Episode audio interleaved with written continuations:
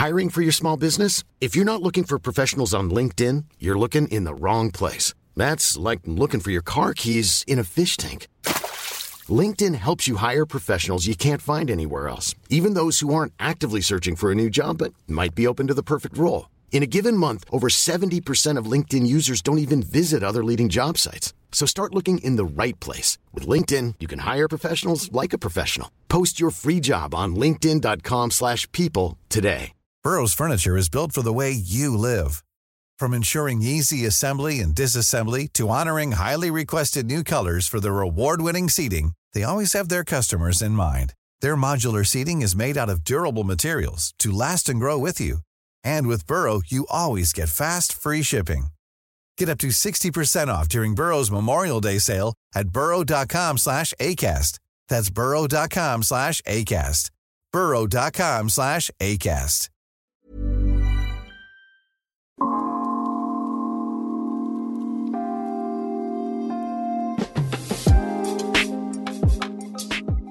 Hello, and welcome to the GQ podcast Career Decisions. My name is Stuart McGurk, and I'm GQ's Associate Editor.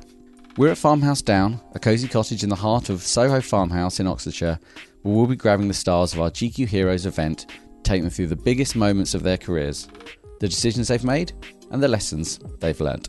On this episode, GQ Senior Commissioning Editor Charlie Burton talks to Virgin Galactic's Chief Pilot Dave Mackay, the first Scotsman in space, if you don't count Scotty. We're joined today by Dave Mackay, Chief Pilot of Virgin Galactic, who went to space for the first time in February, which was a big moment both for him and for Virgin Galactic, which over the last 14 years has been building private space program uh, with the ambition of becoming the world's first commercial space line and taking paying customers on a trip to the stars. Um, but Dave, I'd like to go right back to your childhood and where it all began, because a lot of kids dream of becoming an astronaut, but most don't go and do it. Um, what is it about you and your upbringing that meant that you did? Um, well, you know, I have to be honest that there's a, there's some luck in life, isn't there? You know, and uh, I, I was fortunate to be in the right place at the right time. But um, you know, my uh, interest in space, I, I guess, started uh, when I was very young. Uh, so I was brought up in a part of Scotland where, uh, which was used for low-flying military training. So the the village that I was brought up in, uh, almost every day during the week, a low-flying aircraft, military aircraft, would fly overhead at high speed, making a lot of noise, going very fast and um, very low, and it was extremely exciting to watch. So I thought, wow, you know, being a pilot is fantastic, uh, or looks like fantastic fun. And um, and then in uh, actually when I was only seven years old, I uh, I won a, a, book for attendance at Sunday school. I had a very strict mother. Uh, she made me go to Sunday school every week, and uh, as a result of that, I was awarded a prize the book was called Exploring Space and it had a cutaway of a Mercury capsule on the front cover with an astronaut inside. And then some of the illustrations inside uh, the book itself um, had uh, showed you know rockets taking off that were the size of St Paul's Cathedral and had Union Jacks on the side, and so that was my favourite bedtime reading for quite some time. And then later in the sixties, uh, I watched the Apollo Moon program, and uh, you know I especially remember Apollo Eight as you know being a remarkable achievement. It seemed yeah, a remarkable adventure. You know, for the first time, uh, men went left the Earth's gravitational field and went around the moon, and the rocket motor had to fire to get them back. Otherwise, they're going to be stuck around the moon. So that really captured my imagination. It happened at Christmas time in 1968. Uh, they read from the book of Genesis, which was very poignant at, at that time of year. And, and then as they came round the moon, uh, for the first time, they saw this amazing sight of the Earthrise over the moon, and they, they quickly grabbed a camera and took uh, that uh, iconic uh, shot, which is which I think everybody had on their bedroom wall at some stage in the '60s. And uh, so, and I found out that those Apollo astronauts were former military test pilots. So I uh, came up with this extremely ambitious plan as a young kid that uh, I could become a military pilot, become a test pilot, and then become an astronaut and walk on the moon and Mars and that kind of thing. So I always had that ambition. What age were you when you decided to embark on that plan? Uh, I guess I was um, uh, probably 12, 11, 12 or something. You know, I put it together. Um, it was very ambitious, and I I kept it to myself for quite a while because I thought, well, if I tell anyone, they'll just laugh at me, and I didn't want to be laughed at. So um, it was kind of my own secret for several years, and then started talking to other, uh, found out that other people had similar ambitions as well. Um, but uh, mostly I kept it quiet. You joined the RAF. What were your main memories of that time? Did you see action? I, I didn't see action. Um, I, I, joined the RAF. I wanted to do what I had seen as a kid. I wanted to fly at low level at high speed. I thought that was just really exciting. And the aircraft I wanted to fly was the Harrier because the Harrier did that, but it also had this capability of taking off and landing vertically and going on ships and doing all sorts of other things. So it seemed like a much more interesting airplane than the others that were in the RAF's inventory at the time.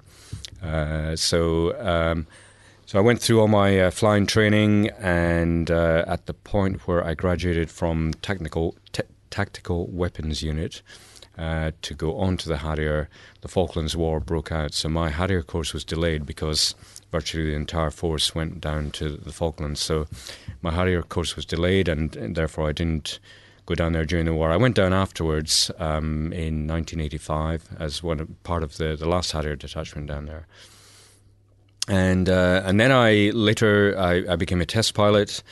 And uh, when the Gulf War, the first Gulf War broke out, we were just testing the new Harrier, which wasn't ready for, for action yet. So because of that, I did not see combat. Do you wish you had? Um, I, I, hesitate to say I wish I had because um, you know I don't know how I would have reacted. I've, I've never been shot at for real. Um, I've uh, I simulated that sort of thing a lot, and uh, that's what I trained to do. And uh, um, many of uh, you know much, much, much more recently, uh, it's became much more common for people to have lots of medals for, for going to war and doing things like that. Um, so there's a part of me that thinks that uh, yes, I, I, would have done it, but to be honest. Um, you know, um, I'm okay with not having been shot at and not risking my life in that way.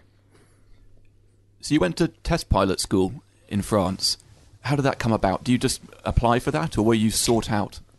Um, so I applied for test pilot school um, as soon as I had the minimum experience and uh, that was partially because you know I had this plan, uh, but also because I was really interested in the technical side of aircraft. You know, what makes a good aircraft and what makes a bad aircraft, and and and why. And so I was definitely interested in how airplanes work. Uh, so I, I wanted to do test flying. Not many places are available in any given year. So when I went along for the interview process, they said, "Well, we have exchange students with the French school and the American school. Are you interested in that?" And I thought, well, it'd be fantastic to go to America and fly all those American aircraft. So I said, yes, I'd be interested, and they selected me for the French school. The reason for that is that I, I had a, a French uh, Scottish higher grade in in, in French. Uh, it was it was good grade because French was not my favorite subject at school, but we had a very strict teacher and he got me through that uh, that French course. And uh, so, you know, years later, they say they're looking for a student to go to France, and I happen to have that uh, qualification, so I end up going to France. So, I actually, I'm actually now quite grateful to that teacher for being so strict with me and getting me through that course, because if he hadn't, then maybe I wouldn't have become a test pilot or an astronaut, or yeah. So, would, my dream would have failed, maybe. Being a test pilot is an inherently dangerous job. I mean, you're flying experimental aircraft. I mean, I remember in a New Yorker profile of one of your colleagues, uh, he said that you know if, if you want a safe job, you go and work in a shoe shop. I mean, you guys are you're doing something which is intrinsically quite dangerous. What kind of close shaves did you have? Did you come close to any big accidents when you were flying those planes?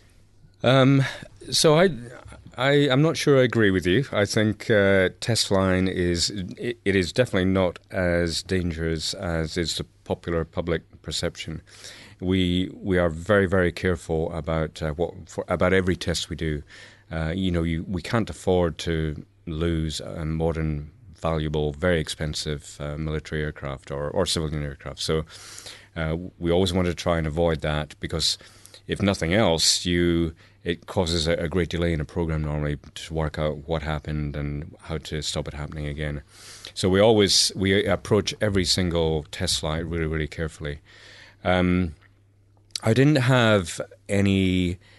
Um, really bad things happen to me. I had a few little minor things that happened in test flying. I, I remember one day, uh, in addition to flying the test flying the, the, new Harrier, I flew lots of other aircraft as well. One of the one of the programs I got involved in was the Tucano aircraft spinning program, and uh, so this is a basic trainer aircraft, turboprop aircraft.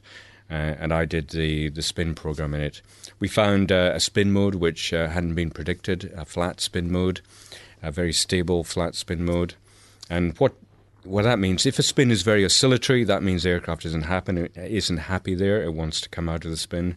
But if the spin goes very flat and very high speed and stable, that means I'm happy here and I'm going to stay here. And uh, so that was interesting, but I managed to recover from that. I remember another event, same aircraft, where I landed and uh, I was met by the maintainers, and they looked at the, the fin at the back of the aircraft and said, You've been shot. And I said, What?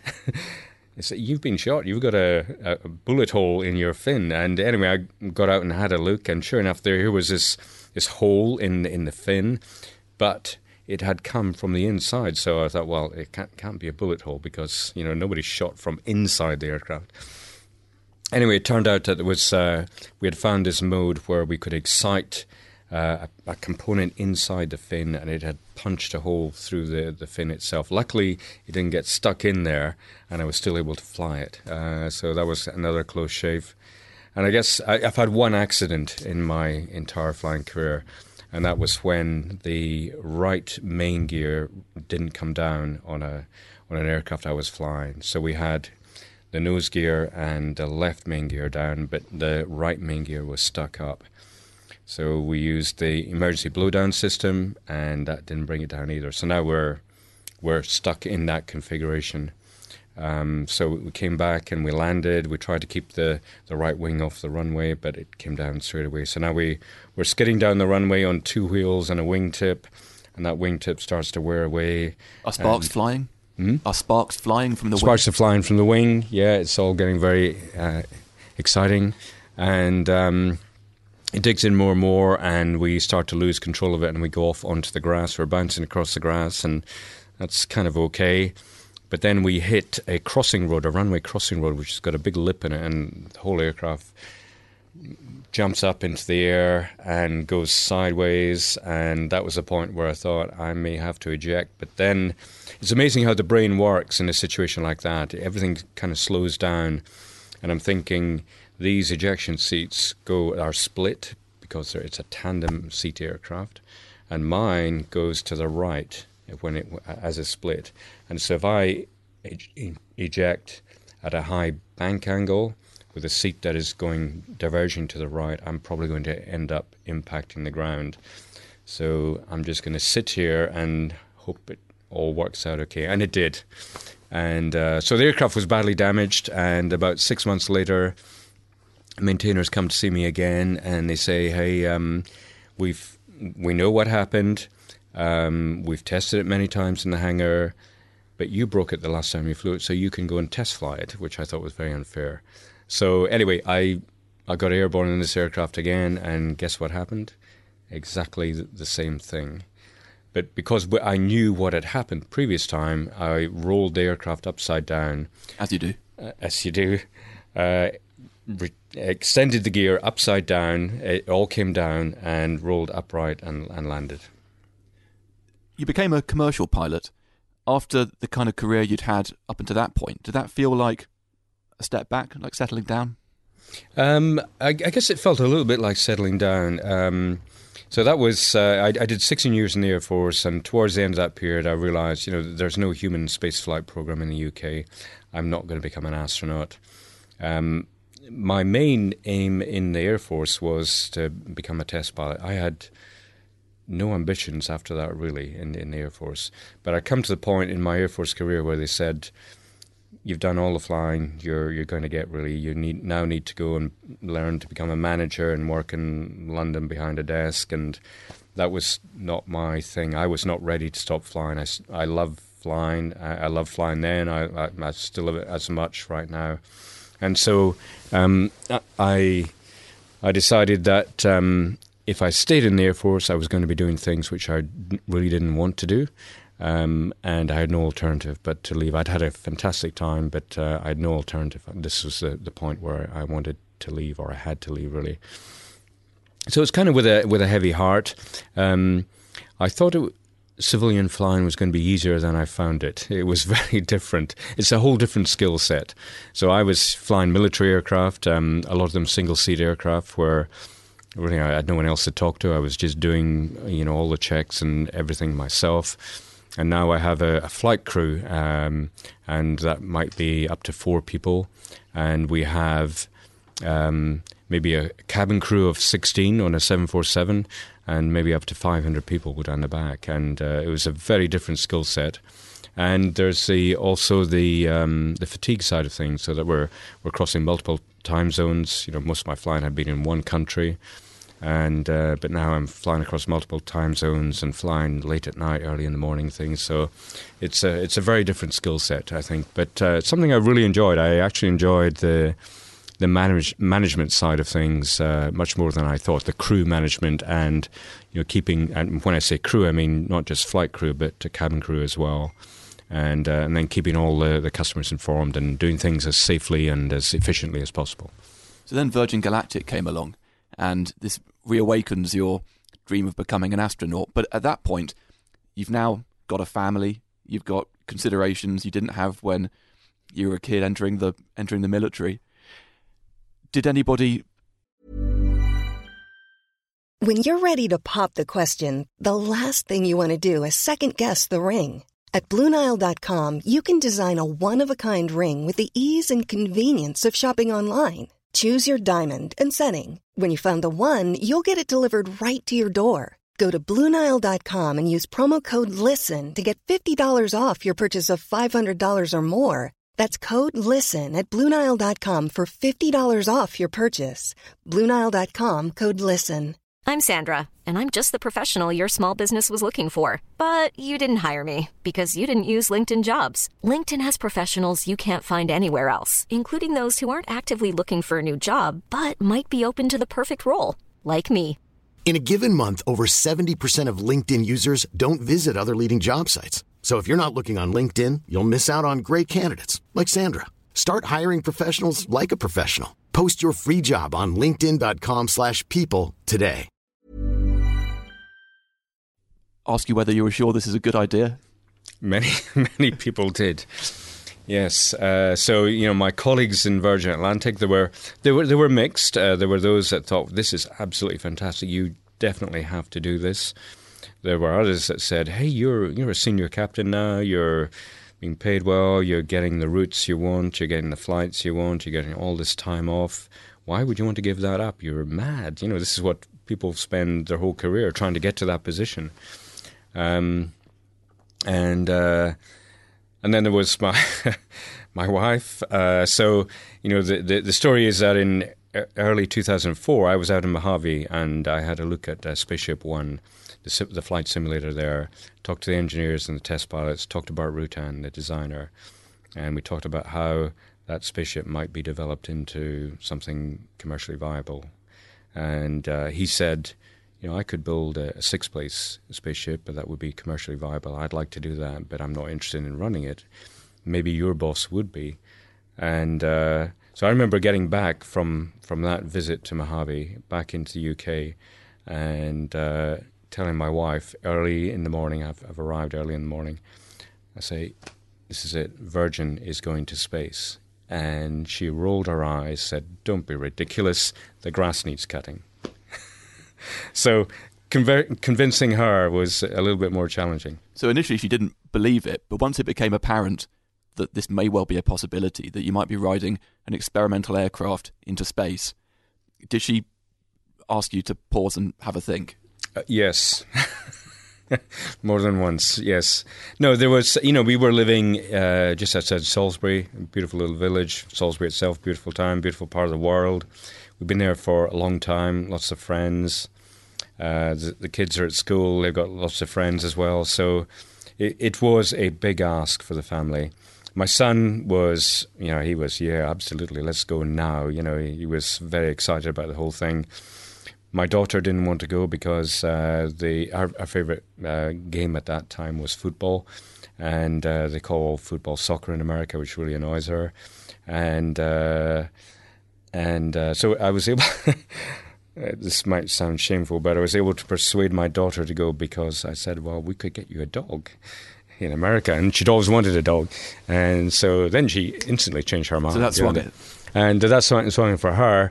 Um, my wife was uh, a little bit more challenging, but I think you know in the end they, they all realised. My wife as well realised this was an incredible opportunity, a very very exciting um, uh, enterprise to be involved in, and uh, she knew, like I knew, that this, this, it was an opportunity that we couldn't turn down. Well, I have to ask after the accident in 2014, did you reconsider uh, whether you were going to stay with the program? Uh, no. Uh, so, and the reason for that. Uh, I mean, th- there was the initial doubt that I was actually airborne that day. I was I, I, actually I was actually flying White Knight two, and uh, so we heard what happened, and uh, you know one of the thoughts.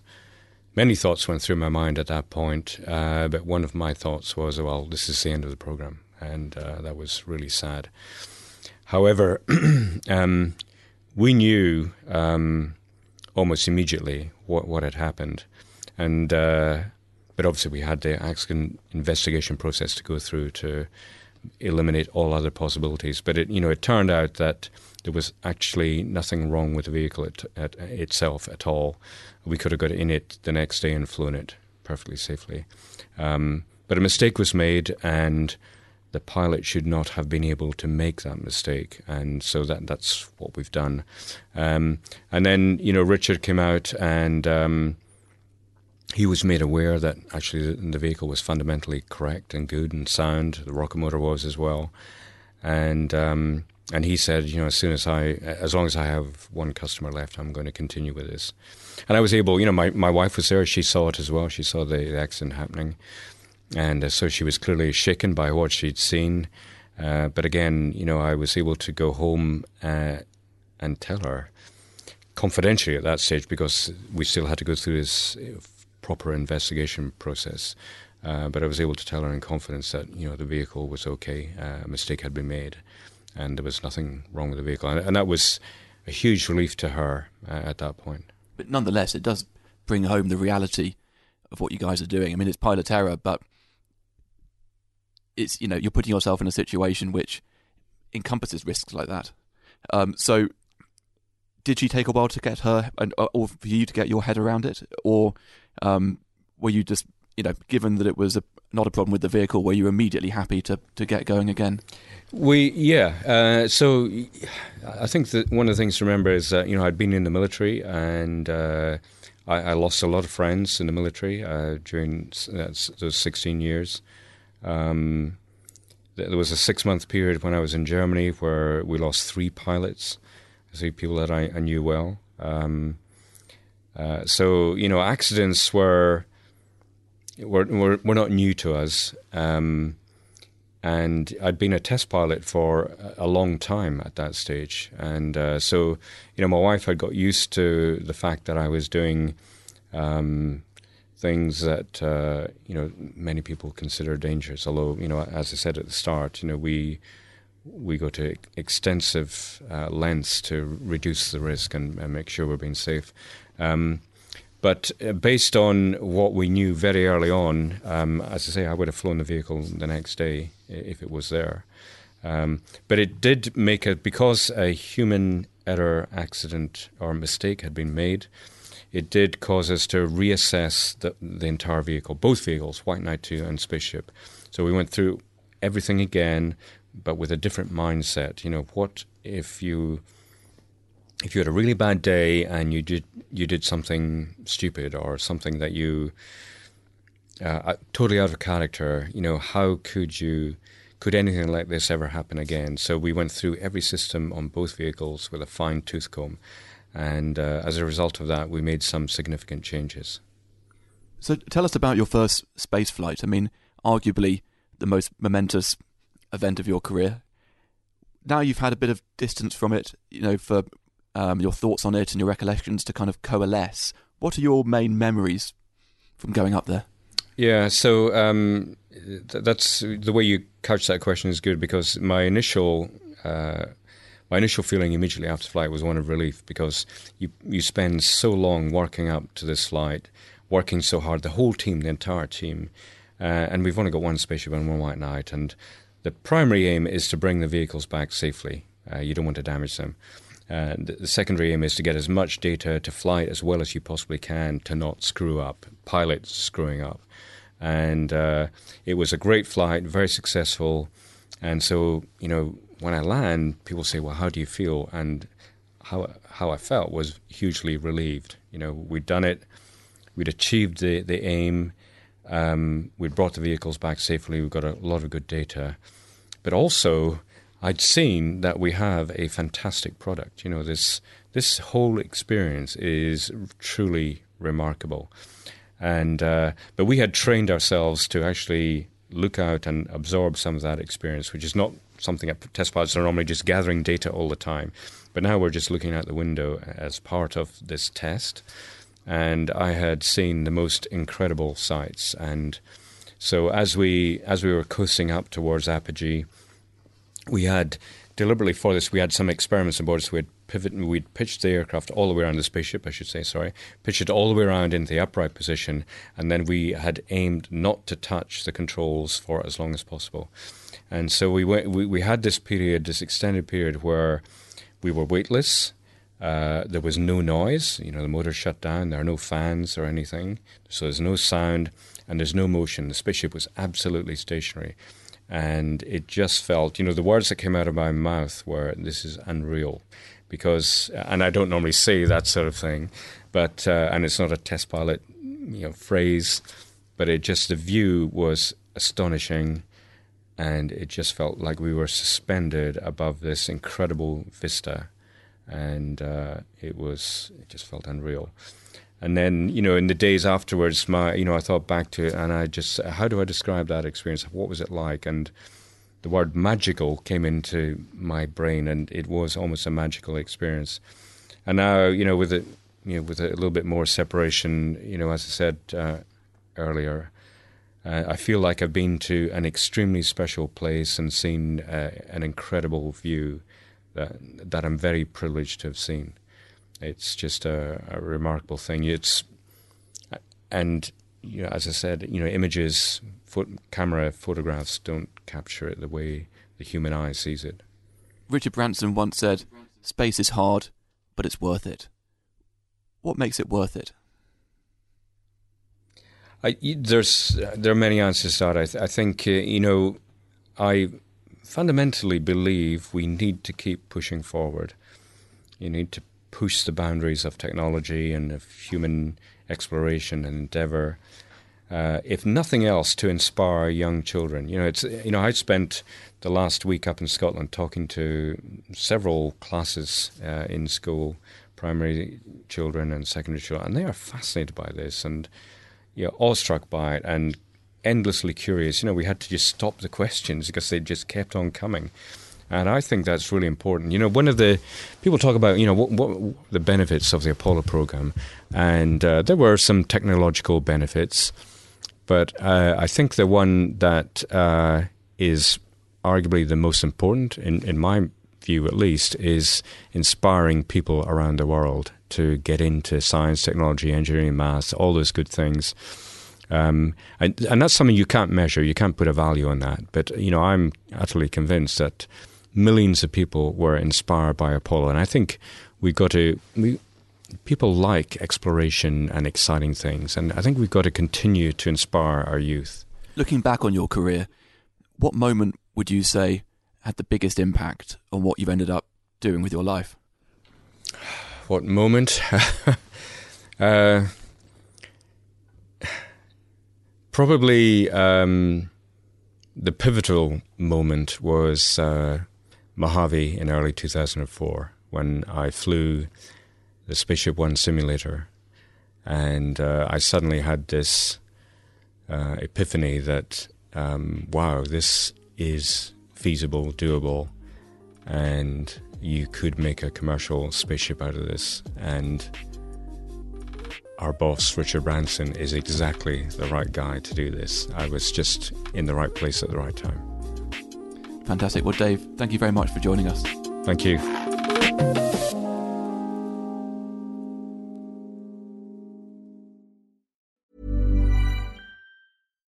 Normally, being a little extra can be a bit much, but when it comes to healthcare, it pays to be extra.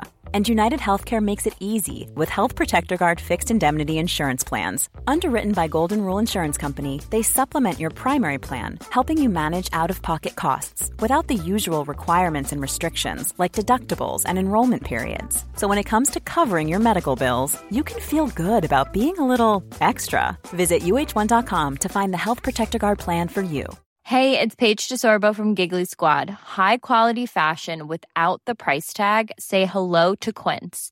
I'm snagging high-end essentials like cozy cashmere sweaters, sleek leather jackets, fine jewelry, and so much more. With Quince being 50 to 80% less than similar brands. And they partner with factories that prioritize safe, ethical, and responsible manufacturing. I love that. Luxury quality within reach. Go to quince.com slash style to get free shipping and 365 day returns on your next order. Quince.com slash style. Hey, it's Paige DeSorbo from Giggly Squad. High quality fashion without the price tag. Say hello to Quince. I'm snagging high-end essentials like cozy cashmere sweaters, sleek leather jackets, fine jewelry, and so much more. With Quince being 50 to 80% less than similar brands. And they partner with factories that prioritize safe, ethical, and responsible manufacturing. I love that. Luxury quality within reach. Go to quince.com slash style to get free shipping and 365 day returns on your next order. Quince.com slash style.